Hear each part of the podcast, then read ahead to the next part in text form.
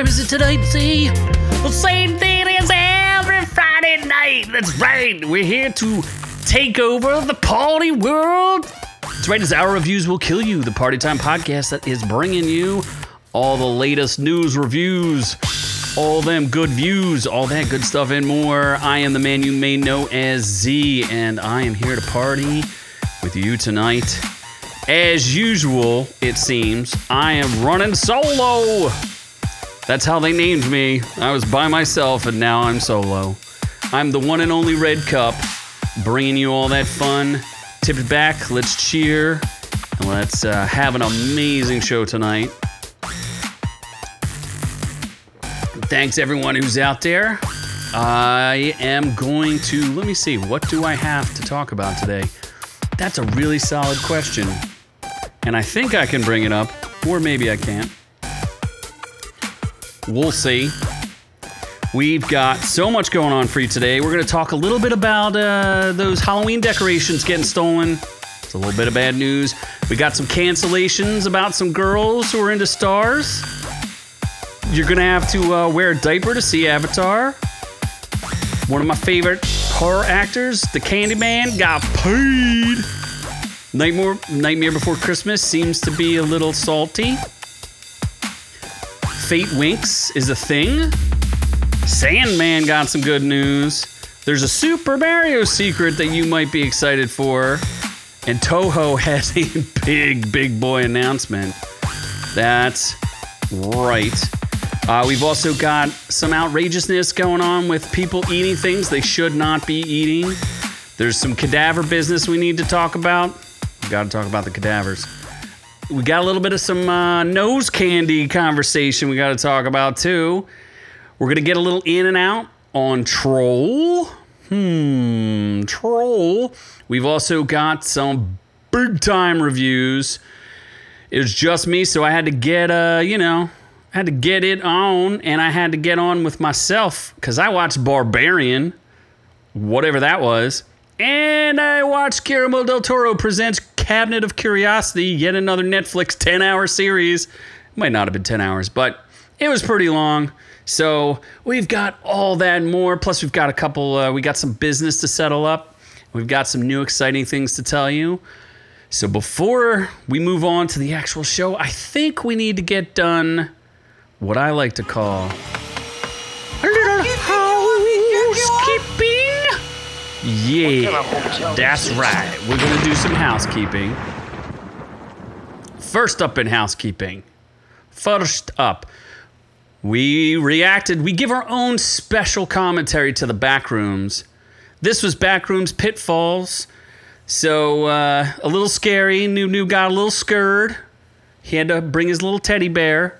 Uh, but yeah, we check out the the back rooms. We go deep in the back rooms, if you will. And if that video gets to 50, there's another one to react to. I hope that Kane Pixels doesn't get mad at us for just running our mouths during his his creations. But we think it's a good time, and we hope we, we're exposing you to something creative, something exciting to watch out there, something that people will uh, inevitably enjoy. I think the guy's a real talent and needs to be uh, you know, recognized for it. Uh, I didn't recognize the chat. I am super sorry, guys. I see Daniel, Laura, Cutie Pie, Ron Cold, my admin, the Stone Cold Killer, Laura, Steve, everybody. Good afternoon, good evening. Good to see everybody. Ray Sai, see you out there. I see you. I recognize you. And in case you didn't worry or you were you were scared, there's Noob Noob out there. He's uh, joining us from the land of the Icelanders. I think he's still there. Perhaps we'll do an interview with Noob Noob and he'll share his tale. Hopefully, they went to see the manager more than once. And, uh, you know, oh, I'm in top chat. I need to see live chat. That's right. And yes, Noob Noob is, he's a scourge to do this by himself, so it's just me. You'd figure he'd do something from uh, Iceland, but you know, apparently they don't have Wi-Fi there. You know, it's only a major country. Uh, he's what? He's shirtless in someone else's apartment. Oh boy, sounds like he's up to some shenanigans. Uh, let's see what else we have on the docket. We also talked. I did the news story. This is a big one. I think the word has been out there. It's been figured out, but Superman's giving The Witcher some stitches. Superman is back. Henry Cavill's back in the saddle as Superman. Super exciting news. I'm stoked. He showed up in the end of spoiler alert Black Adam, and I did a, I did his response. He gets to talk to everybody directly and give everybody what he thinks about the whole situation. Now, I didn't talk much about The Witcher, but The Witcher is dead. There's no way anyone's going to watch it with Liam's, Liam Hemsworth. that dude's been trying to be a star for a while now. And the thing he's most famous for is uh, banging Miley Cyrus. So I don't think we're going to see too much of that. I don't think we'll see him bang Miley Cyrus on The Witcher.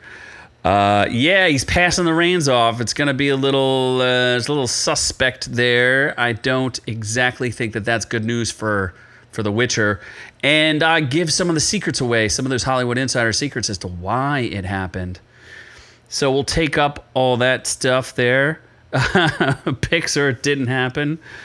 That's right. Uh, we will have. I I actually have a stunning video that I prepared that will be a short that will give you all the insight into Iceland, so we can actually prove that Noob was in fact there. It's quite, quite beautiful. So I will share that with you guys.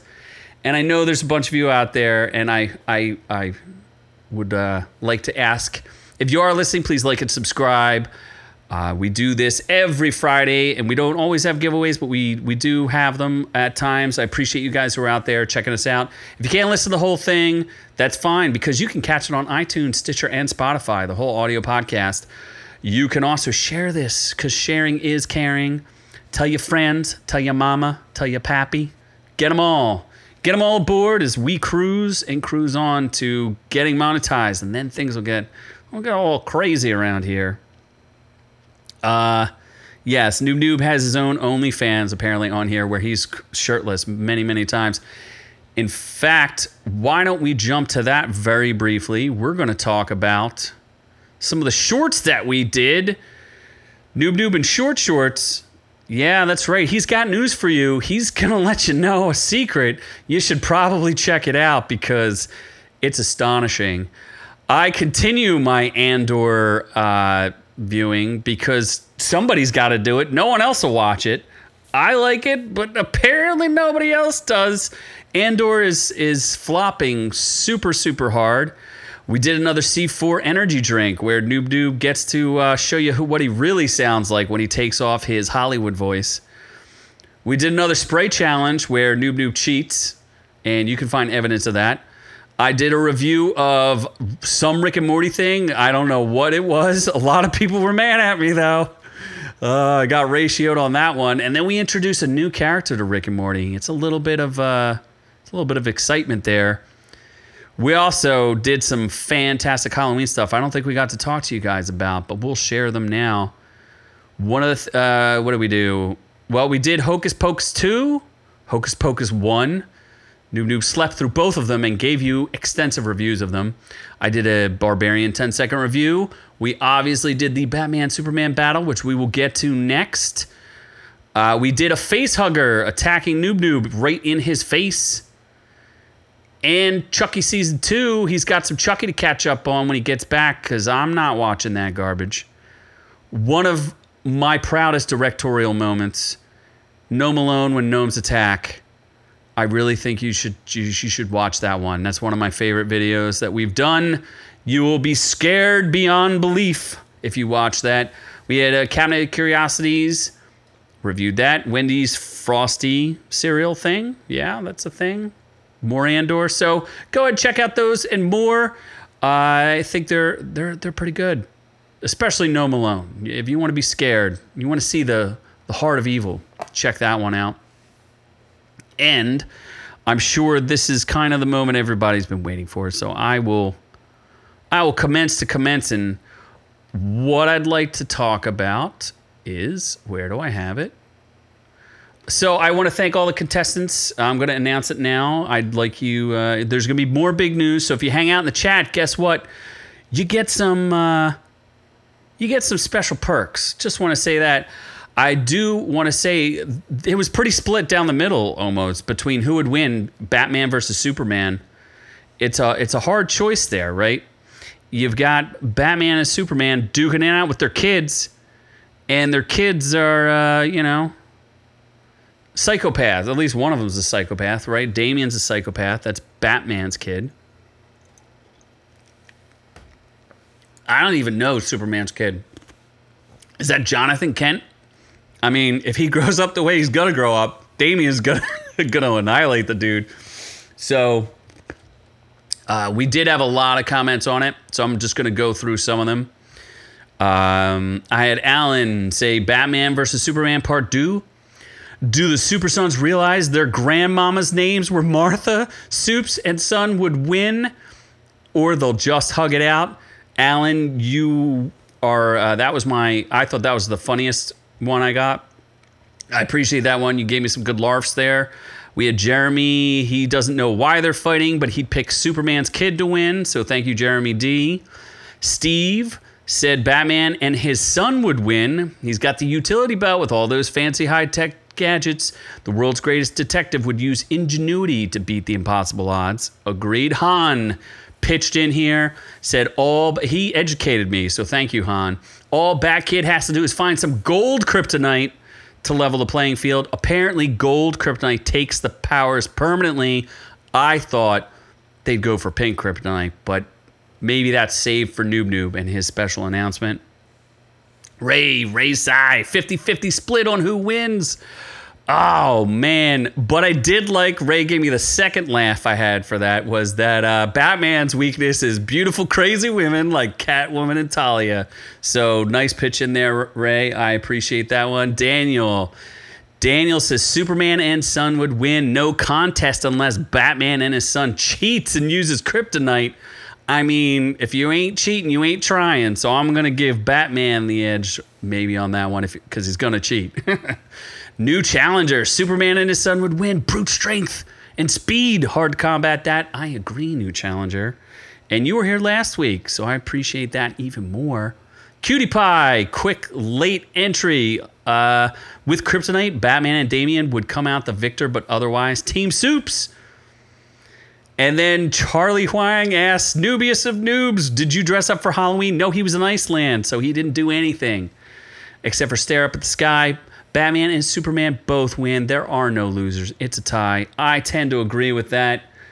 So, I mean, I honest to God would have given funny win by default, and I know this this one's a this is a tough battle. You guys, you break my heart every time we do this because I want to give it to everybody. But I'm gonna be a man of my word, and if our good friend out there, new challenger, I promise you, if you paid attention two weeks in a row, you get some extra bonus points. I wanted to give it to the funnies, but I gotta give it to the loyalty. New challenger, you're the winner. If you hit me up on Instagram on, at orc underscore you, new challenger's the winner. But I appreciate all of you, and I got a we got a bigger one coming up.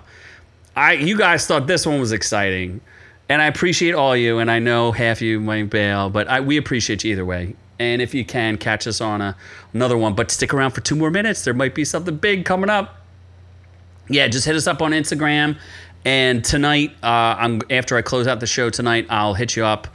As always, uh, Noob Noob and I are men of our word, so we've never reneged on anything that we've ever done. So thank you for all the contestants. I know there's a lot of last minute entries because you guys are you guys are like eBay players. You're like out there like, "Oh, can I catch up on eBay?" But really appreciate the conversation. You enlightened me a little bit too about the Superman Batman battle. I did not know about the gold kryptonite, so I definitely learned a couple things.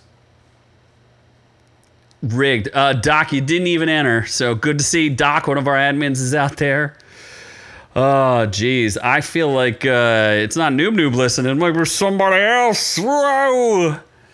Anyway, let's get to our big giveaway. This is big. This is huge. This is the hugest giveaway. I think we've. I think there's gonna be more excitement for this than anything else. It was the biggest movie of the year.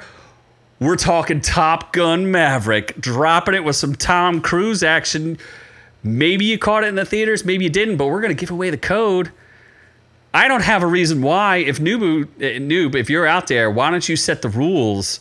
You didn't even do a video for it. He's gonna have to do a video for it and maybe set the rules. Or if you're in the live chat, you will get an advantage because guess what?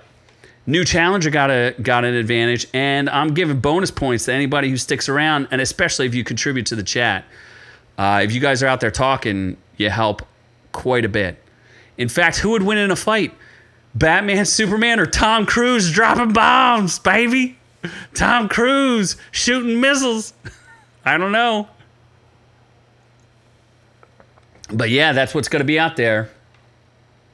It's 4K. I don't know what it is 4K. Oh, I only did Blu-ray. This is an upgrade. This is 4K. I wasn't sure. You didn't tell me. All you told me was that it was it was something. You didn't say it was uh, special. So this is 4K. Doc is automatically disqualified because last week he did not help me pick a winner. I forget who won last week. I should keep track of these things either F-14. I don't know what he flew. I didn't watch it. Maybe I should enter. Should I enter? I don't know. Uh, what is Noob Noob saying? He's saying, who's hotter? Miles Teller shirtless on a beach or Tom Cruise trying to do his own stunts? Oh, there you go. So who's who was the hottest of the hotties? Perhaps that's the the challenge. I'm surprised you didn't get the, the dual pack, the top the the Tom Cruise Top Gun dual pack of 4K giveaways. Because you said you liked the original movie. It is a classic. I'm actually I'm curious, like how many people actually saw the original thing? I mean, that's that's something in and of itself. Baby Yoda, he got the Steelbook 4K. Oh my lord. it must be a good movie then. That must be pretty impressive that you got a 4K steelbook. I don't know. Does that uh, does that count you as a collector? I'm still surprised you haven't competed with all the Hall people. I feel like you'd put a bunch of them to shame, noob noob, and you, you just you haven't done it. You can't get yourself as a live guest because you're too out of control. Oh, Daniel, you haven't seen the original? Um, it's something to behold for sure. I don't exactly know where I put it, but it's it's some you should watch before sometime in your life. You should watch the original Top Gun, and you're gonna be like, hmm, what did I just watch here? Because I'm a little, I have some feels about it. I don't know. it's, it's, it's there's a lot of sweating in it. Yeah, it's one of the sweatiest movies I think I've ever seen. Top ten sweatiest movies for sure. Absolutely. lots of men, lots of sweating. There are some sex scenes in it though, and you know, who knows? But all right, I hope you guys. I had a lot of fun with the Batman one. You guys did a great job. I feel like he should. You should do something better than who's hotter between Miles Teller. Like, give us, give us something. Like, what's your favorite airplane? I don't know. Tell us about your. Fa- that might be more exciting. So anyway, uh, enter this next contest. It'll run through the week. Catch us next Friday, 7:30 p.m. Eastern Standard Time. We'll run it again. But for now, oh, by the way, we're moving on. And as we move on, we have all the links to everything that we do here. Just search Our Reviews Will Kill You, and you will find, I guess it's our blog that hosts our podcast. And you will see all the links to all the stories that we're about to do. I also want to thank you guys. Our podcast, through the roof, baby, just keeps climbing. It's like Mount Everest. We're going up and we're going up, and it's all thanks to you guys listening out there. We really appreciate it. It's been uh, been quite a journey with the podcast. We've been doing this for a while, and you guys are helping us every little bit. So we appreciate it. But for now, we're gonna move on. We got some things to cover. I'll try to go. Th- I'll go through some of them quicker than others, but let's get on. Let's get it on to the news. That's right, Home Depot, famous for their giant skeletons, not just home repairs, keep getting stolen from people's front yards. This I thought was a real shame. The 12 foot skeletons that I would like to buy several of haven't stolen any yet. The decorations regularly sell out. I saw them in person and I was like, my that's a lot of skeleton. They've been getting stolen all. I don't understand. If you steal them, where are you putting them? It just this lady from New Jersey said she heard it being dragged down her street after the thieves removed cinder blocks that were used to keep it in place. Perhaps you should arm the skeleton or booby trap it. I'm not saying that you should, you know, maim people, but maybe you do. I don't know. Uh, but it was report. There was another one reportedly stolen from a Chicago uh, front lawn. That's amounting. They have six hundred dollars in losses. North Austin, they stole it in broad daylight. I mean, we all know crime is out of control, but come on, stop stealing people's skeletons. They're three hundred dollars each, but that's man. If, if I'm gonna make that my co-host, uh, a twelve foot skeleton instead of Noob Noob, would probably bring a little bit more humor to the show. There's also these giant werewolves too, which are pretty exciting. There's like skeletal werewolves, but you know, if you see them, you should ask the owner, "Did you steal that, or is that legit yours?" I don't know. Uh, but if you do find someone, maybe you should cancel them, or else you'll be canceled, just like poor, poor Stargirl. According to Deadline, Stargirl will end after season three. This was a show that I kind of liked. It wasn't the best show in the world, but it had a lot of heart, a lot of spunk. Feeling pretty good. It was a decent show. I enjoyed it. And uh, it's a shame it's coming to an end. The girl that we thought was Kim Basinger's daughter, Brec Bassinger, not Breck Bas- uh, not Kim Basinger's daughter. But yeah, and they had some stars in it. Uh, not a lot of star power, but uh, yeah, her her her stepfather was Luke Wilson. Joel McHale was in it.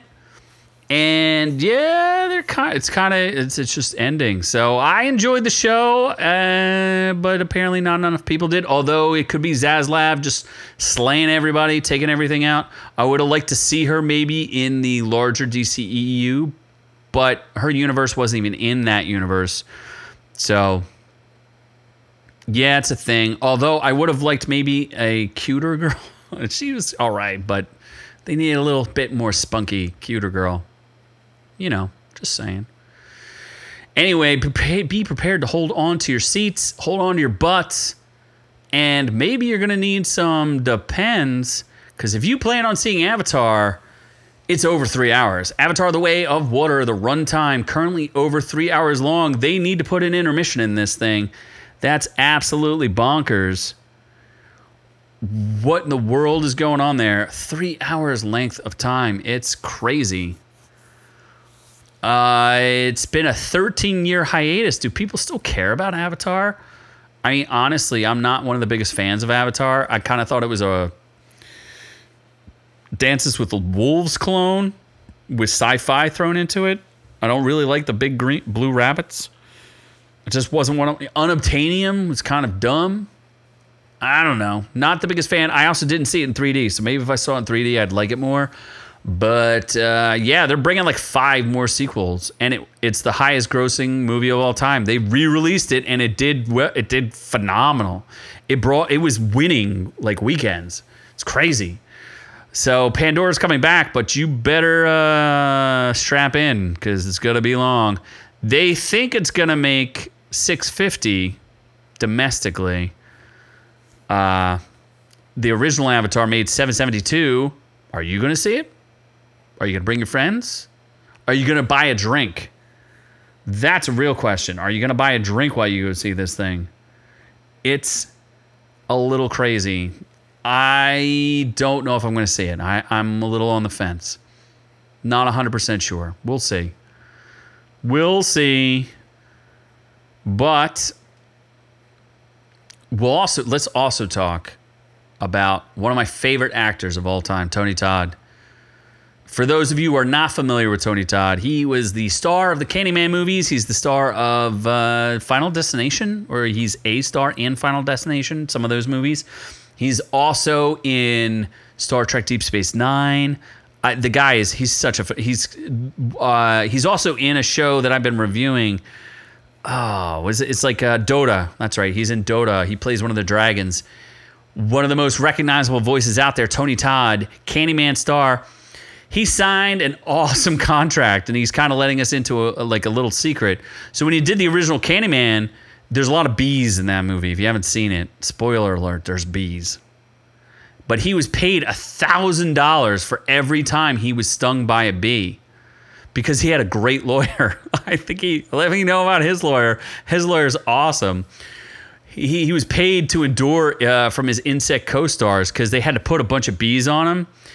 And uh, let's see here in the film, he plays Daniel Robitaille, the ghost of a black man that was murdered in the 19th century for falling in love with the daughter of a wealthy white man. Robitaille is the son of an enslaved man, and upon finding out that he had impregnated the white woman, a lynch mob sought him out, cut off his hand, tortured him by smearing his body with honey until bees stung him to death.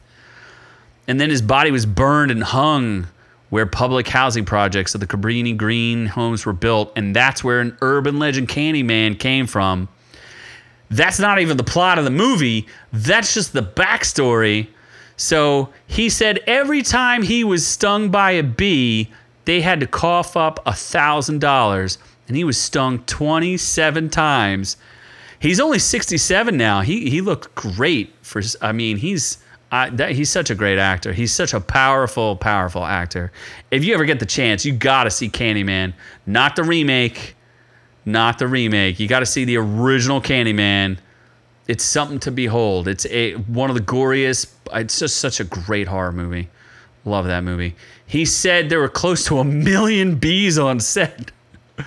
So he didn't mind when he negotiated, and he's like, "Bring it on, baby!" And he he got paid hey twenty seven thousand dollars I, I think I'd take that to get stung 27 times. That seems like a reasonable, a reasonable amount that I would get stung.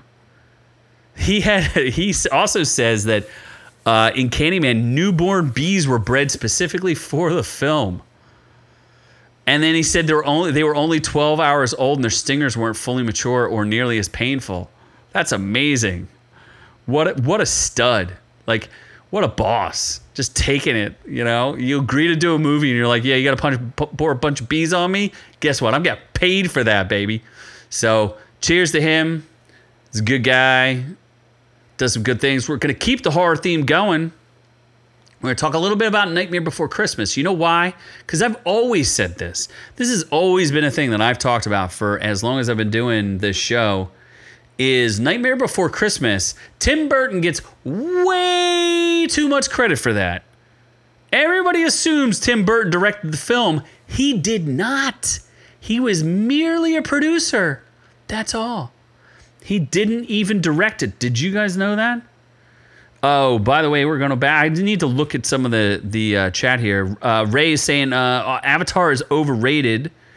The best part of Avatar was the tail copulation. That's right. I agree with that. That's weird, kinky scene where they uh, they they twist up their tails. And Doc has challenged me to say something. I'll say it three times just for you. Candyman, Candyman, Candyman. Woo! No, I didn't die. It's a movie, Doc. I'm not scared.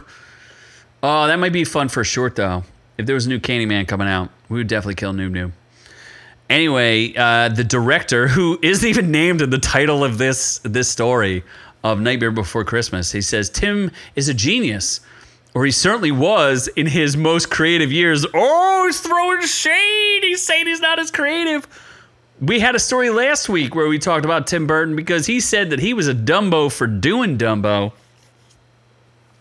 The director for Nightmare Before Christmas is actually Henry Selick. He helmed the 1993 animated musical, and he says Tim Burton wasn't even there because he was directing two other movies at the same time. He said Tim was in LA making two features while he directed that film. He really didn't have that much input in the movie. Uh, obviously, he was a producer, which really means he just got money to get it made, and maybe he had some of the uh, design elements to it. Selick went on to joke about the film's composer. Danny Elfman takes credit for the film because he says uh, Danny Elfman wrote, you know, this is Halloween, this is Halloween. Um, he said, because uh, he went on to do uh, Coraline, and that kind of separated him from Tim Burton, where he really got to say, like, look, this is what I really did. Um, it's amazing that that came out 29 years ago. I don't even I don't even remember the thing, and apparently he's directed other stuff for it too. Uh, I guess he directed like the Kingdom Hearts game. Maybe he directed those. I don't know, but there's talk about it's like obviously it's connected to Kingdom Hearts and the Haunted Mansion ride. Um, but he's you know just saying eh, this guy's getting a little too much credit. But Danny Elfman also thinks that he he gets credit for it. Because uh, Danny Elfman went up to Selick one time and he said completely seriously, it's not in this article, but I read another art- article about it. He said, uh, "Thanks for bringing my musical to life." because he's like he wrote all the songs was like thanks for putting pictures to all of my amazing songs. Well thank you danny elfman for such a large ego of yours. We're going to move on from one classic to another. We're going to talk about winx the winx saga there's a controversy about Winx. i got to let you guys in on a little secret i don't know what a Winx is Can anyone explain to me what a Winx? I saw this on Netflix. It was called Fate: The Winx Saga, and it's been canceled. And what's the future of Winx? W I N X. Winx. Apparently, and I had no idea what this was. It's a popular Italian American kids cartoon called Winx. What? was it made in Italy? Like what? what is going on here? directly from the showrunner, Brian Young. So, this is not fun news to share, but Netflix has decided not to move forward with season three of Fate the Winx Saga. This is especially tough because I know how many of you love this season. It's a heartbreaking silver lining, but the silver lining, all the same. I'm proud of everyone who did the show, blah, blah, blah, blah, blah. Amazing four years. Still don't know what a Winx is. Apparently, they were accused of whitewashing whatever that means. I don't know because I don't know what a Winx is. Please keep me informed. What's a Winx? So uh, okay, they couldn't get into Winx. Apparently, this person was a fan. The person on BuzzFeed who wrote this article, they were a big fan. They couldn't get into it because they felt it deviated too much from the cartoon and disappointed by the lack of representation. Oh, what? This is a Winx? The original cartoon had a core group of diverse characters made up of Bloom, Stella, Flora, Tecna, Musa, and Aisha or Layla, depending on which version of Winx Club you grew up with. So they are uh, cartoon sluts. That's what they are. Did not know that. I am now educated that Winx is cartoon sluts. what? what is this? This doesn't look like I, the live action didn't look like sluts. So what is this? And look, they have a ginger and looks like an Asian girl and a blonde girl and an emo girl. Yeah, it looks pretty diverse to me. Teenagers from all over the world could identify themselves as sluts. That's what he said, not me. I didn't call I mean, I'm not necessarily calling them sluts. I'm reading what the screen tells me. You guys can read it here. If you check out all the links to the articles, you can see it. Spice Girls were Spice Girl sluts. I don't know. allegedly sluts. I allegedly not confirmed. Ginger Spice did do some like porn stuff though. Just in case you were wondering. Uh, so yeah, Winx is canceled. These girls do they what? These what? How is it? this does not look like the cartoon images that I saw. I am confusion. I feel like the media is lying to me. You know what they're not lying to me about though? It's the Sandman. Now, I watched every second of this freaking show, and I also watched all of the uh, the the two extra episodes. I don't I don't know if I did. I think there's a video that I will not link above where I talk about the Sandman. If you want to look it up, you can look it up. I enjoyed the show, but I don't think it's for everybody. And I definitely wasn't like, this is the most amazing thing I've ever seen. It was all right. It wasn't great, but it wasn't terrible. and they were talking about like the way that people watch the show they don't binge it all at once. It's too heady for that man. It's got too much in my brain and i gotta take some time to digest just how powerful each episode is man. So they were complaining about the watch time but the watch time uh, was was really long. So when the Sandman debuted in August, the watch time was only 69.5 million hours, which is probably not enough time to get it renewed, right? And I guess word of mouth was like people were concerned it was going to be woke and terrible. But the lead actor really did carry it. I, I really did like him. Um, and some of the, you know, some of the scene, like, there's some really good episodes in there. But after its second week, it doubled that time to 127.5 million, scoring 77.2 million in its third week and getting 53.8 million in its fourth, which I think is kind of telling you that the trend was people were like hearing it from word of mouth, like, oh, you should actually watch it and not worry about it. Oh, breaking news. Oh, I don't, I, I, I want to break this. Maybe I'll do a video about this. Uh, not to get distracted, but the show that one of the shows that pissed me off the most in pro, perhaps the last five years, Westworld, canceled after four seasons. Get woke, go broke, baby. They screwed that show up so bad. the first season is really, really good, and then it turns into a giant pile of garbage that was unwatchable. And then they rebooted it with the dude from Breaking Bad, and then he's like the death knell on that. But anyway, let's get back to Sandman getting renewed. Uh, the dream continues. The Sandman will return for new episode in multiple volumes of the Neil Gaiman graphic novel of The Endless. It was 10 episodes. I think it was a little too many episodes. Um, but yeah, you know, it was cool. I liked uh, I liked the characters. Patton Oswalt was kind of annoying. Gwendoline Christie was like, eh, she was okay as Lucifer. She was the thing that was incredibly dumb is they already paid for Lucifer, and Neil Gaiman wrote the book Lucifer and wrote Sandman, and they had a Lucifer that they paid a lot of money for. He's one of the most handsome men on earth, and they didn't do anything with him. And then they moved it on over to Gwendoline Christie. Why I don't understand. They made some really questionable decisions, really questionable decisions. But whatever, whatever. Uh, let's move on. Guess what? You've been playing Super Mario Brothers wrong your entire life. I bet you every person out there in the chat and who's listening to this podcast has at least played Super Mario Brothers once in their lives just to see what it was like. You know, it's an old timey video game. It's easier to get access to than Pong. You know, Super Mario's, Italian plumbers. Who doesn't like any of that stuff? The original Super Mario Brothers is a game with stakes. You can't save your game or level passwords. Once you lose your lives, the game is over. You got to start over. How many of you actually even beat the thing? I don't even know that I beat the thing, and uh, I, am a completionist, and I don't I don't think I've ever beat it. I think there's 32 levels. It's you need to start from scratch every time you lose. When you lose your third life on the first level, you're just done. Or is that not true? Millions of people have suffered under those rules. Got to get through 32 levels of Bowser infested Mushroom Kingdom, or you get started over at World 1 1. But guess what?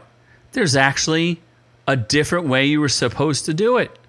I, I this was literally stunning to me. So it works on apparently the original version. You could do play it on the eh, the OG NES, the Virtual Console, the Wii U, the Switch Online. You could do it any version apparently. Next time you lose all your lives, allow the game to return the title screen. Hold down the A button and hit start, and you'll restart the first level of the last world you died on instead of kicking off at 1 1.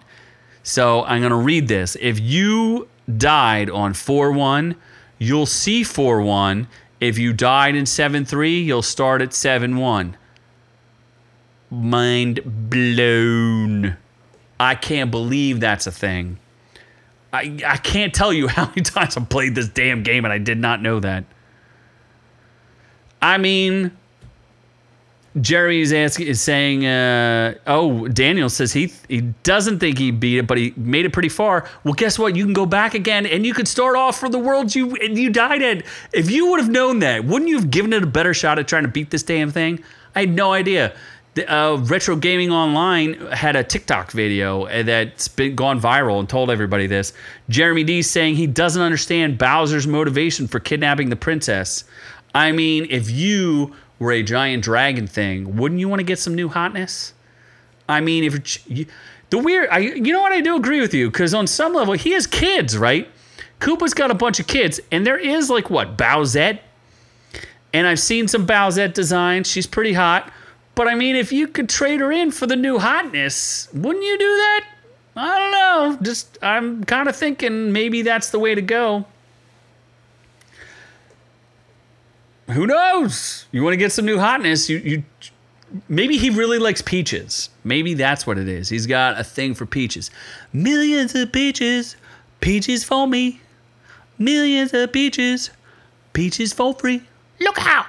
You know that old song called Peaches. Either way, there's a reason why I'm wearing this hat tonight. For those of you who are listening on our audio podcast, I am wearing my Godzilla hat. I think it came from someplace special. I don't remember. Maybe somebody will remind me if they were in the chat. But Toho has a giant announcement, and I cannot be more excited. And I don't know if you guys have ever seen this. I if you look behind me, I have a enormous collection of Godzilla figures. Maybe one day as a short I will do a run through of all my Godzilla guys. But they're all hanging out behind me because they like watching the show. Toho, and this is from Bloody Disgusting, the the website, has announced uh, Toho has announced a new Godzilla movie for theatrical release in 2023. If you have uh, now, many of you may like the Godzilla movies that uh, or Godzilla versus Kong. They're all right. They're decent movies. If you ever get the chance to watch Shin Godzilla, the Japanese version of, uh, the, I I think it was released in 2019 or 2017 uh, that movie's amazing. Oh, Shin Godzilla was released in 2016. That movie's amazing. You should definitely watch that movie. It won the equivalent of the Oscar, and it was uh, directed by the guy who made uh, Neon Genesis Evangelion. But the big boy is back. Godzilla's coming back. And if it's anything like Shin Godzilla, I'm excited for it. We don't know much. But we do know that Toho announced a logo, which is all, I love this logo. It's so amazing. It's supposed to come out in November 3rd, 2023. Super excited for this. Cannot wait. I, ho- I hope it gets some like US release. Like this is pretty exciting. The only thing that's a little confusing is it did not announce specifically being a live action movie, which is weird because there was an anime. There was also like a CGI anime. I do kind of like Godzilla Singular Point. Uh, very interesting take on Godzilla. The first time I watched it, I was a little like, eh, but when I watched it again, I, I thought it was pretty good. Uh, and I watched it multiple times. So I'm down. Let's get to it. The more Godzilla, the better. The more Godzilla everybody has in their lives, the better. Just bring on more Godzilla. So I'm excited. Hope you are. But it is. T- I'm. I'm. I'm not outraged, but I'm gonna get an outrage on. It's an outrage. It's an outrage. It's outrageous. It's time to get to outrageous news. That's right. Man in China was hospitalized after he ate a whole live crab to take revenge for my daughter after it pinched her. Would you eat a live crab if it pinched your daughter? I don't think that's the direction I would go. I would probably boil it alive, but this man, he ate the whole live crab. Months after sal- uh, months after swallowing the crustacean, he was hospitalized with severe back pain and parasitic infections. While raw crab is served in some regions of China, local governments have recommended against it. A man in China became strangely ill months after he ate a live crab to avenge his daughter. 39 year old Liu of Xinjiang or Zhejiang, Chinese as ho, was recently seen by doctors at a hospital in Hangzhou for severe back pain for about two months after he swallowed the crustacean. they asked him, Why did you eat the live crab? I wanted to take revenge for my daughter. We were by a stream. My daughter was pinched by a small crab, so I got angry and I put it in my mouth for revenge. Oh my gosh. Yeah, so uh, moral of the story don't eat live crabs. That's a bad idea. I mean, I understand. Uh, typically, crab is cooked in China, but you can sometimes serve it raw. But it's marinated in alcohol. You know what alcohol does? Kills off all the parasites, eats the bacteria. Can't just eat it raw. Yeah, don't do it. So if you're ever out and about, don't just eat a crab. Bad idea. Daniel says he would pinch his daughter too. and then uh, he also says, let me guess, the crab ripped through his chest. That was my guess. I thought it just burst out of his chest, you know, like a chest burst, like, but no, it just gave him some parasites and bacteria. Isn't that the way it always is? We always expect something more exciting, and it's always like a slow, painful thing instead of like something exciting. Um, this next story is based out of Seattle. If you don't know about Seattle, apparently you can just annex your own country there from time to time. But if you really wanted to do something exciting, you would own a cadaver business. A Seattle donated cadaver business. Former owner gets six years in prison for dumping the body parts in Arizona. I'm pretty sure you can't cross state lines with cadavers a man who operated a Seattle donated cadaver business and dumped body parts around Arizona was sentenced Monday to more than six years in prison. I'm going to make a bold statement, folks. And this is based on reading this one story and not any actual experience. Do not donate your body. I am telling you again, when you go on your driver's license and you have to pick whether or not you want to donate your body for science, maybe it sounds like a good thing that your body will be harvested. And I promise you, one time in my life, I was told that someone's uh, body parts were being harvested to be donated to someone else. I'm starting to not believe it. I feel like there's another story that I didn't cover where somebody donated their mom's body to science like specifically they were asking like can we donate her brain to science so that we can uncover the secrets of alzheimer's and then she her body ended up getting sold to the US military so they could blow it up. So this guy uh, Harold Mitchell III, 61, guilty of 29 felony counts of concealing or abandoning a dead body. You only get six years for that? And he said, I take responsibility for what I did. Whatever the court sees fit, I will live or die by. I am sorry. Judge Krista Carmen sentenced Mitchell to a concurrent 2.5 prison sentence terms for 24 counts and a concurrent but consecutive 3.75 year term for the other five counts, totaling 6.25 years. Prosecutors were seeking 18 years. He took donor body parts in dry ice where he moved to Arizona, kept them in a freezer. He was, arrested, he was arrested after he sold the freezer and moved to Phoenix. The remains consisted mostly of women and were linked to at least 12 people. Two woodcutters found a human arm and leg on December 26th of 2020, and they discovered nearly two dozen do- body parts. The next day, prosecutors said two hunters came upon two severed heads, and that led to the recover of, recovery of three other heads. How many heads does it take to get to the center of a Tootsie Pop bar? That's what I'm questioning. I don't. What? what? People are crazy. Did you know there was a business where you could get people to donate cadavers to you, and then you could just leave them in a freezer, and then you could just leave the, the parts all over the place, and you would only get six years? Jerry says, yes, it's messed up. Thank you. Alan is saying how messed up that is. It is very messed up. this is a very outrageous story. I am outraged. And Jeremy saying that I was half expecting the story, saying that he kept the body parts in his freezer so he could eat them for later. I mean, if you keep that many body parts, There are questions. Are you a cannibal? Are you related to Jeffrey Dahmer? That is a, a big question. I got one more story. I got a doc story for you. And this one's kind of amusing. So uh, let's go. We're going to the Washington Post because the Washington Post is kind of hilarious. They did get hacked and a bunch of stuff happened to them. Uh, but two caterers on the set of The Equalizer 3 were arrested in a cocaine bust on Denzel Washington's newest movie.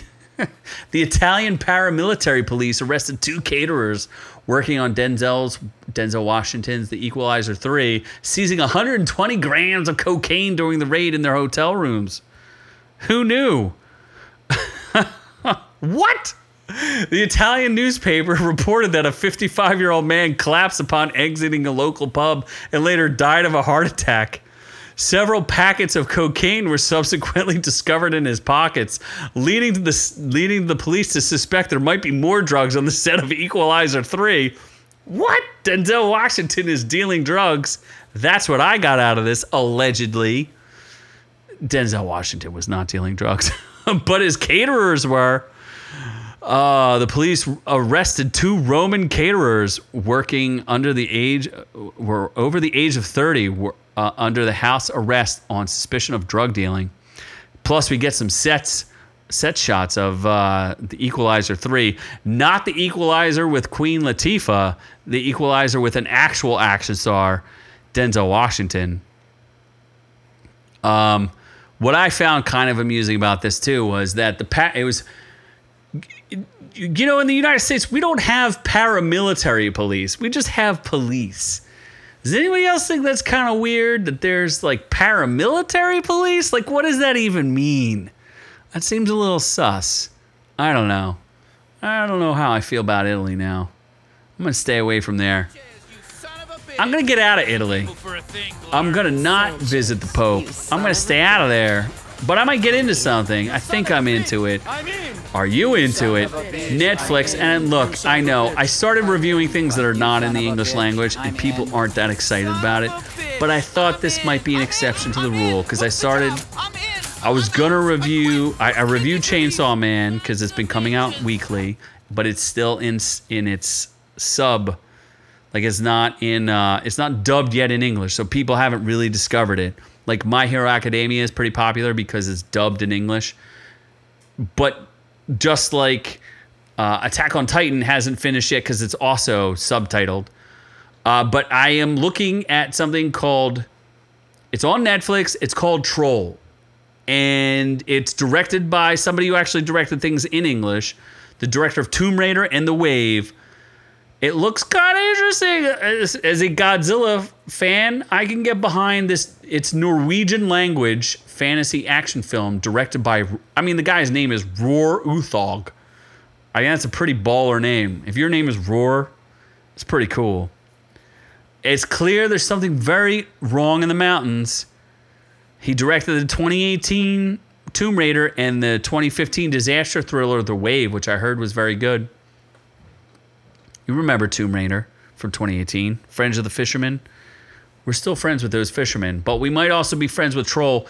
If you recall, the US movie called Troll is actually uh, one of those great movies that you can make fun of, like one of the greatest bad movies I've ever ever made.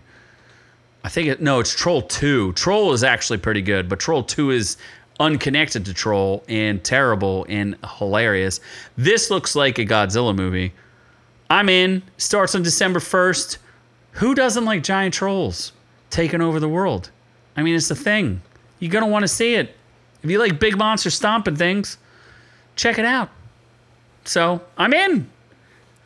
That means we can move on to the reviews. That's right. I'm going to keep the horror theme going. Going to keep it going. We're to go to Barbarian first. Now, Barbarian is, um, hmm, how do I describe this movie? It came out in 2022. It got a lot of really positive press. You can catch it streaming right now on HBO Max. I I liked it. I didn't love it, but I liked it. It's on the tomato meter, it's 92% fresh by the critics and with over a thousand reviews from the audience, 71%. I'm gonna say it's not what you think it is. And if you go in, uh, well, let me read what the critic consensus is because I was to say if you go in with any expectations, you're going to be sorely mistaken. Um, I don't know why it, they would say it's funny. Smart, darkly humorous, and above all scary, Barbarian offers a chilling and consistently unpredictable thrill, thrill ride for horror fans. Audience says the less you know going into Barbarian, the better but be prepared for an ending that might rub you the wrong way. Now, I'm not going to spoil this at all for you. I'm just going to give you a little like breakdown on some of it. It's not, I don't know what part of it is funny. It's definitely not funny. Uh, if anything, it's just a very smartly directed horror movie that kind of ends in like horror schlock on some level. Oh, it's totally rare that the critics rate the movie higher than the audience. I agree with you, Alan. You're uh, astute of you. I would say because people are saying like it's the best horror movie in decades. I don't necessarily agree with that. I think it's very well directed. Zach Cregger, that guy, keep an eye out for him. He's a very good director. And you know what's always fascinating to me as someone who's a bit of a horror connoisseur? Um, the horror directors always end up being very good. Like Guillermo del Toro, Peter Jackson started as horror, Sam Raimi started as horror. Like a lot of these really good directors end up being horror directors first, and then they move on to bigger and better things. Um, I would say if you're a horror person, you're gonna like it, but by the time you get to the third act, you're gonna be a little like, "What am I actually watching here?" Uh, just to give you the general premise is that a young woman who is played by Georgina Campbell, very good, uh, meets up with Bill Skarsgård, who plays Keith, who uh, they get double booked at an Airbnb, and then there's a lot of tension as to what's going on. Justin Long eventually ends up in the movie, and I think they think that's the humor part. Justin Long is not funny, and he's a little irritating uh, but he's fine for the role. He's fine. Like it's not the greatest thing in in, in the world. And yeah, good point, Alan. You you like movies more than critics. Critics, you got to if you critics really like it, you can't trust them. You got to be like, eh, on the other side. And you don't, you can't care what the critics say. We've been fighting about that for years. Basically, whatever the critics say, we we tend to disagree with them not quite 100% of the time, but almost 100% of the time because they seem to have an agenda where we just want to get out there like, are you going to like it? I think if you watch it, you're really going to like Georgina Campbell. You're really going to like Bill Skarsgård. Bill Skarsgård, mwah, excelente. The, this, this kid, dude, the Skarsgård family is just so excellent at acting. Uh, there's Bill Skarsgård, who plays Pennywise. You may know him from that. There's Stellan Skarsgård, who's in some of the Thor movies. He's in Dune. He plays the Baron Harkonnen. He's also in. I really like him in The Girl with the Dragon Tattoo. Guy's an excellent actor. Justin Long plays like annoying Justin Long. He kind of just plays himself, which is kind of fascinating. Um, it's kind of like they stitched a bunch of movies together, and it goes a little Teddy bonkers at the end. I will say that the I don't want to give away too much. I really don't want to. I don't want to spoil this. there are way too many Skarsgårds just like the Hemsworth. But I promise you, the Skarsgårds are better than the Hemsworths. The Hemsworths are just like eh. Other than the, you know Chris. Chris is pretty awesome, but the Skarsgårds are are substantially better actors. I definitely, I definitely think that there are way too many Skarsgårds because there's another one, and I don't even know his name. If you guys in the chat remember, he's the one who's in the that Viking movie. Uh, I don't even remember the name of the Viking movie. I was gonna watch it, but I didn't get a chance to watch it. It's probably called like The Viking or something stupid. It's The Norseman, yeah, uh, but directed by Eggers, that that weirdo director, director Lighthouse that I tortured Noob Noob with. I made him watch Lighthouse. It's apparently a really weird movie, and I just I don't like that director enough to care to watch it. Like The Norseman sounds okay, but I'm like, yeah, I'll get around to it. The Northman. There you go. Thank you. I appreciate that, Daniel. Daniel, fact checking me, the man. Um, But I, I will say that if if you're like willing to give it a chance, you're gonna like this one. It's it's a good horror movie, and the director is very good. You're gonna be like, hey, I saw a movie that th- this director was really good at tension. There's not a lot of uh, jump scares. It's genuine, like tense. And then you're gonna be like, I don't know if you guys have ever watched House of a Thousand Corpses, the Rob Zombie movie, where you're just like, this stuff just gets crazier and crazier. It's kind of like that. Um, where you're just like I didn't this is going coming from a place like there's not a real lot of setup and payoff. It's just you're just like what is going on here? Because I was like literally what I was like what am I watching? But I enjoyed it. It's not amazing. The ending might be a little like they say a little disappointing, but it was it's worth watching. So I'll give you that. And the actors, keep an eye on them. And I can't say I, I love Bill Skarsgård in this, especially coming off of Pennywise. This is great. So uh, let's move on to the premiere. I guess it's the premiere review. Yeah, it is because this one makes me sad and happy at the same time. Cabinet of Curios. There we go. It's called Guillermo del Toro's Cabinet of Curiosities. Now, I don't know if this is going to get a season two. It doesn't seem like it was highly rated enough on Netflix to get a, se- a season two. That's just my guess, right? It came out during Halloween. I don't know if it got a lot of good word of mouth. And uh, it's an anthology, so that means every single story is a little bit different. And if you guys will indulge me as a horror fanatic that I am, I watched every single one, and I'd like to just briefly review how I feel about each one and give my two cents. The tomato meter has it rated at 95%. That's because they love everything Guillermo del Toro touches. The man won an Oscar with the Shape of Water or whatever that movie that I refuse to watch because I will not watch a ripoff of Splash. Uh, one thing Guillermo del Toro is not is the most original. I do enjoy him as a director, but he is not the most original person I've ever met. Um, if you ever watch The Shape of Water and you watch Splash, you'll realize they are the same movie. Uh, the audience score has a 75%, which I think is a little better than that. There's some highlights and some lowlights.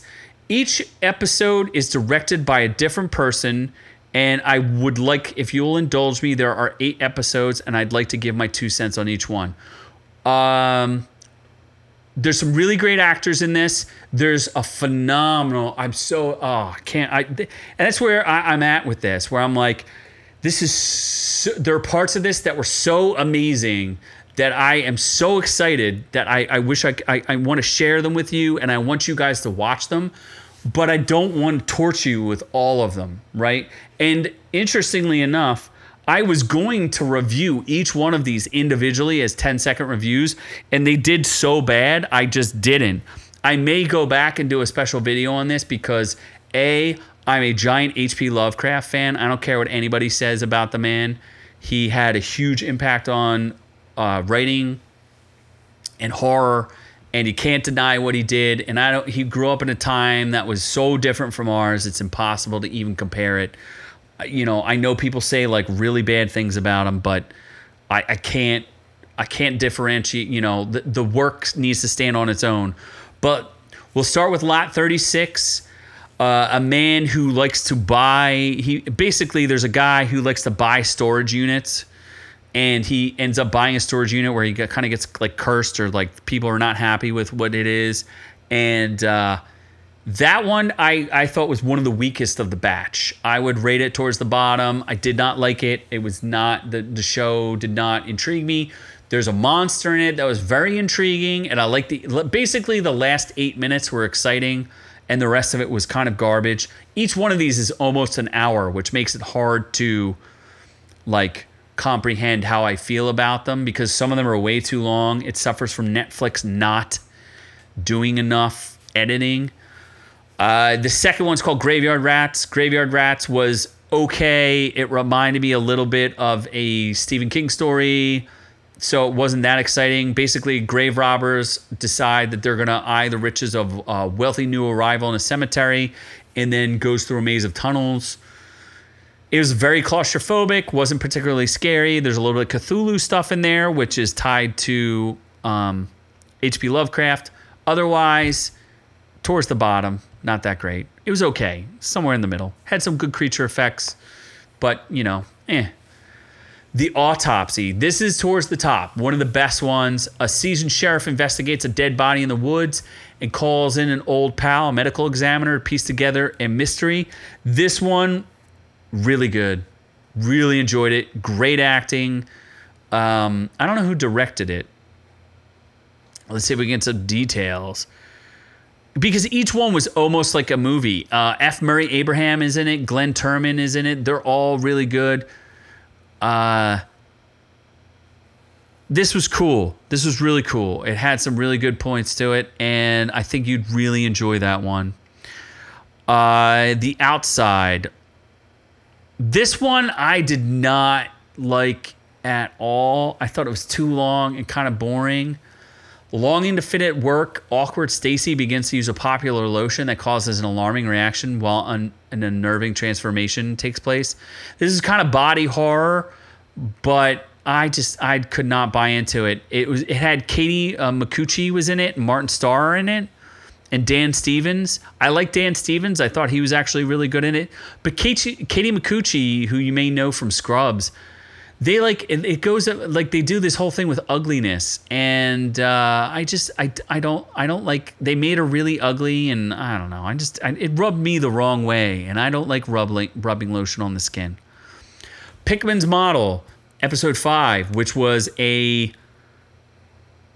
that's the hp lovecraft story a, a, a very a fairly large deviation from the story itself uh, art student will meets introvert introvert Richard, whose terrifying works of art beginning to have a deep, disturbing effect on Will's sense of reality, which is like the story, still very different. The one thing I really liked about it was Ben Barnes and Crispin Glover. Ben Barnes, you may know from Punisher, and he was so different from his Punisher character, Jigsaw, that he, I didn't even know it was him. I had to look it up and be like, that was Ben Barnes? Are you? I thought it was Ben Barnes, but I didn't know it. Crispin Glover was really good. His accent was a little off-putting, but I guess it was. He, I'm sure it was kind of authentic. Um, very bleak, very bleak ending, and uh, I liked it. But it, uh, as far as like an interpretation of an H.P. Lovecraft story, it wasn't that great. Dreams of the Witch House it was pretty good, a little long, not that great. Years after his twin sister's death, a researcher ventures into a dark, mysterious realm with the aid of a special drug determined to bring her back. Very different from the story, the H.P. Lovecraft story. And obviously, if you don't know, Del Toro loves H.P. Lovecraft. He's a huge influence on Stephen King, Guillermo del Toro. They all very much love H.P. Lovecraft. They just don't talk about it a lot. What's kind of funny about this is Rupert Grint is in this, who you may know from such things as Harry Potter. You haven't seen him in a long time, have you? Well, he's in this and he's really good. He's really good. Shocking. And then Ishmael Cruz Cordova, who you may know from such things as Rings of Power, which is terrible, and he's not that good in it, but he's pretty good at this. So I'm okay with it. Um this one though, nice, somewhere in the middle. It was okay. It was okay. The next one, I absolutely loved, blown away. My top number one, killed it, knocked it out of the park. It's basically a 70s horror schlock. So good, loved it. This director, I cannot talk. This was one of the best things I've seen in a long, long time. And I promise you, it may come off as kind of silly in the beginning, but stick with it. You're going to get some amazing, amazing horror. I, I, just, I cannot. It, it reminded me of a really, really good 70s horror movie like The Thing and things like that. This was awesome. A wealthy recluse hosts four accomplished guests at his stylish mansion mansion for a once in a lifetime experience, but their intrigue soon turns to terror. This is a slow burn, but so good the director Panos Cosmatos. I hope we see more from this guy. This had Peter Weller in it, Eric Andre, Sofia Boutella, Charlyne Yi, and Steve Agee. You, Peter Weller, the original RoboCop, amazing actor, amazing performance. Just drops the hammer on this one. I loved it so much. The stylish the way that like the the set design, everything ties together. I can't tell you how great this is. Uh, Ron Weasley, yes, Ellen is telling me that uh, Rupert Grint, Ron Weasley, right? He's also in an Apple TV show called Servant from M Night Shyamalan. I heard that's actually really good, so it's good to see him get back into acting, especially when I think he's a pretty good actor. So, thanks, uh, Alan. Thanks for giving me some insight there. Uh, Eric Andre, who you may know from the Eric Andre show, show an absolute buffoon. Uh, but in this was pretty darn good. Sofia Boutella, I've seen her in a bunch of things. She's awesome in this. Every actor like brings their A game. Charlotte Yee is even really good in this. She was in House. I haven't seen her do a, a bunch of other things. And Steve Agee, I've seen him in a bunch of things. I don't really remember what he's from, but if you can watch one from this show, this is the one. Especially if you love like really violent horror from the, from the 70s. Really gory, really intense. Loved it. Really good. Last but not least, and uh, you know, look, I'm a horror nut, so I just I had to do this, guys. I just I had to give my my two cents on each one. The Murmuring. This one's so weird. It's it's kind of your pretty basic standard haunted house trope um, movie. It's really or, or like whatever. It's like an hour anthology, whatever you want to call it. It's only it's a character study. There's only like two or three actors in it, but it's, it's very much your very stereotypical haunted house trope movie. It reminds me of the um, the one movie. It's called The Others with uh, the girl from Eyes Wide Shut, married to Tom Cruise. I'll think I'll, I'll get her name, but uh, mourning a major loss, ornithologists Nancy and Edgar flock to a secluded home to study the dunlins, a type of bird. But the house's history reveals heartbreak and horror. And what's kind of good about this one is that it gives you it's it's not as uh, gloom and doom as the rest of them. I think it was a really nice capper, like uh, like a like a capper to the top of it. What's really fascinating about this, Essie Davis, really really good. I don't know who she is or where she's from. Maybe I'll take a look at her. Let's see who's she. Uh, she was in Assassin's Creed apparently, and she oh she's in the Babadook. Wow, she's the mom from the Babadook. She's from Hobart, Tasmania, Australia. That's awesome. She's really good in this. Really super intense. This one is worth watching. It's very very slow burn, and if you like the others with Nicole Kidman, you're gonna like this. But the thing that I found the most fascinating about this is Andrew Lincoln from Walking Dead plays so against character, so against type. You know him, you love him from Walking Dead, and in this, he is beautiful. Just such a powerful performance. Andrew Lincoln, wow. I cannot even tell you how good he is in this stunning. Stunning and brave. It, it, this is what makes me excited about filmmaking is, is is is a show like this.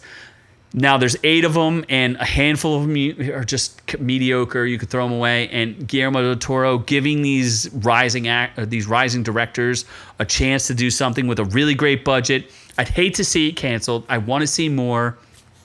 Not all of them work. I promise you not all of them work. But if you listen to my review and watch the ones that you want to watch give it a chance, man. Andrew Lincoln, my and uh, Essie Davis. Like, if you don't have the feels after this one, you have a broken, broken soul. There's something wrong with you. Rick Grimes, that's right, Rick Grimes from The Walking Dead. It's it's amazing to see him in something so different, and he's such a versatile actor, and he's British. He's so good in this, and they do like this different accent. I, I can't give you guys like. I hope you watch it give me some feedback. Tell me if I'm insane. But if you watch those two, uh, the viewing is, I mean, the murmuring's not the, it's not amazing, but I, I definitely, it's a character study and it's it's it's beautifully shot. It's just it's a beautiful, well directed thing, and I think you'll really appreciate it if you give it the time. The viewing, that one knocks it out of the park. Dreams of the Witch House is is okay H.P. Lovecraft inspired. I'm okay with it. Pickman's model, really, really depressing, but pretty okay. I liked it.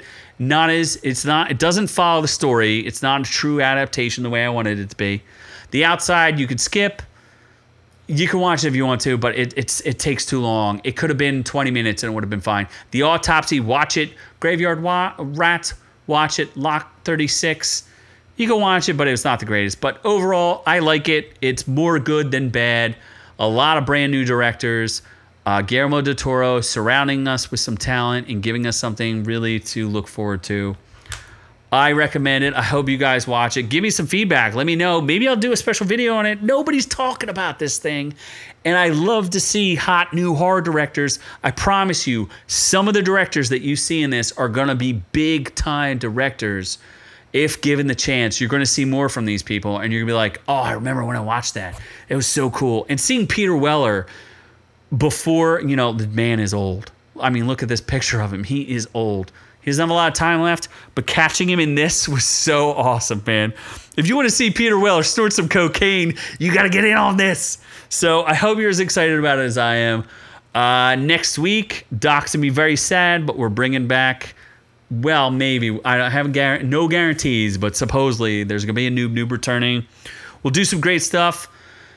Thank you guys for hanging out with me. I had so much fun tonight. I had so much fun over the past two weeks. You guys are amazing. You did such a great job. Love all of y'all. Like, subscribe, share, do all that good stuff. You know it. Catch our shorts and uh, hang in there. We got Top Gun, and I'm gonna give some special cred to my my people who helped me through this show. Extra bonus points for Alan and Jeremy. You guys, you guys killed it. You guys are fact checking me, helping me do this as I do it all on my own. It's a long show. I got a lot to get through, but you guys made it easier for me. I appreciate it. Love all y'all. But as for me, thank you for listening, but I'm on to the next one. If I can find the outro, it's here somewhere. Love y'all. We're out. On to the next one.